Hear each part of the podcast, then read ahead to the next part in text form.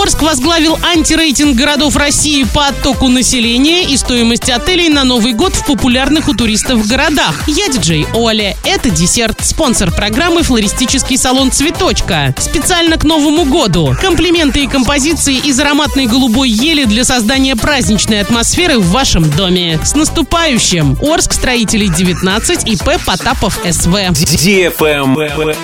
News. Орск занял первое место в антирейтинге городов России с самым большим оттоком населения. Так, за последние 10 лет восточная столица Оренбуржья лишилась 21% населения. Возглавил рейтинг пустеющих городов Орск. Второе место занял Северодвинск, Архангельская область. А замыкает тройку антилидеров Прокопьевск, Кемеровская область. Наибольший рост за последние 10 лет показали города Московской области. Так, население Балашихи увеличилось на 142%, Подольска на 67,5%, Красногорска на 60%. Часть россиян активно едет на юг, поднимая в рейтинге Сочи, Ставрополь и Краснодар, а часть в Сибирь, Тюмень, Сургут, Якутск и Красноярск. Правильный чек. Чек-ин. Приходи на хоккей, болей за наших. 26 декабря во вторник в 18.30 Южный Урал на своем льду принимает команду Горняк УГМК. 28 декабря также в 18.30 Челмет. Поддержи любимую команду без возрастных ограничений. Travel Guide. Эксперты назвали стоимость отелей на новогодние каникулы в популярных у туристов российских городах. Оказалось, что в зимние каникулы туристы проводят в гостинице примерно три дня. Больше всего бронирований в Москве и Санкт-Петербурге. Средняя стоимость ночи там 8150 и 7500 тысяч рублей соответственно. Сочи на третьем месте, но ночь пребывания там стоит в среднем 12 700 рублей. Сутки пребывания в Казани обойдутся в среднем в 9800 рублей, а в Нижнем Новгороде в 8850. В Ярославле в 9000 рублей. Гостиницы Краснодара и Екатеринбурга одни из самых недорогих в списке популярных турнаправлений. Путешественники платят там за ночь около 6,5 тысяч рублей. В десятку самых востребованных маршрутов на каникулы также вошли Калининград и Геленджик. Там за ночь в отеле пользователи заплатят в среднем 10 и 8300 рублей соответственно. На этом все с новой порцией десерта специально для тебя. Буду уже очень скоро.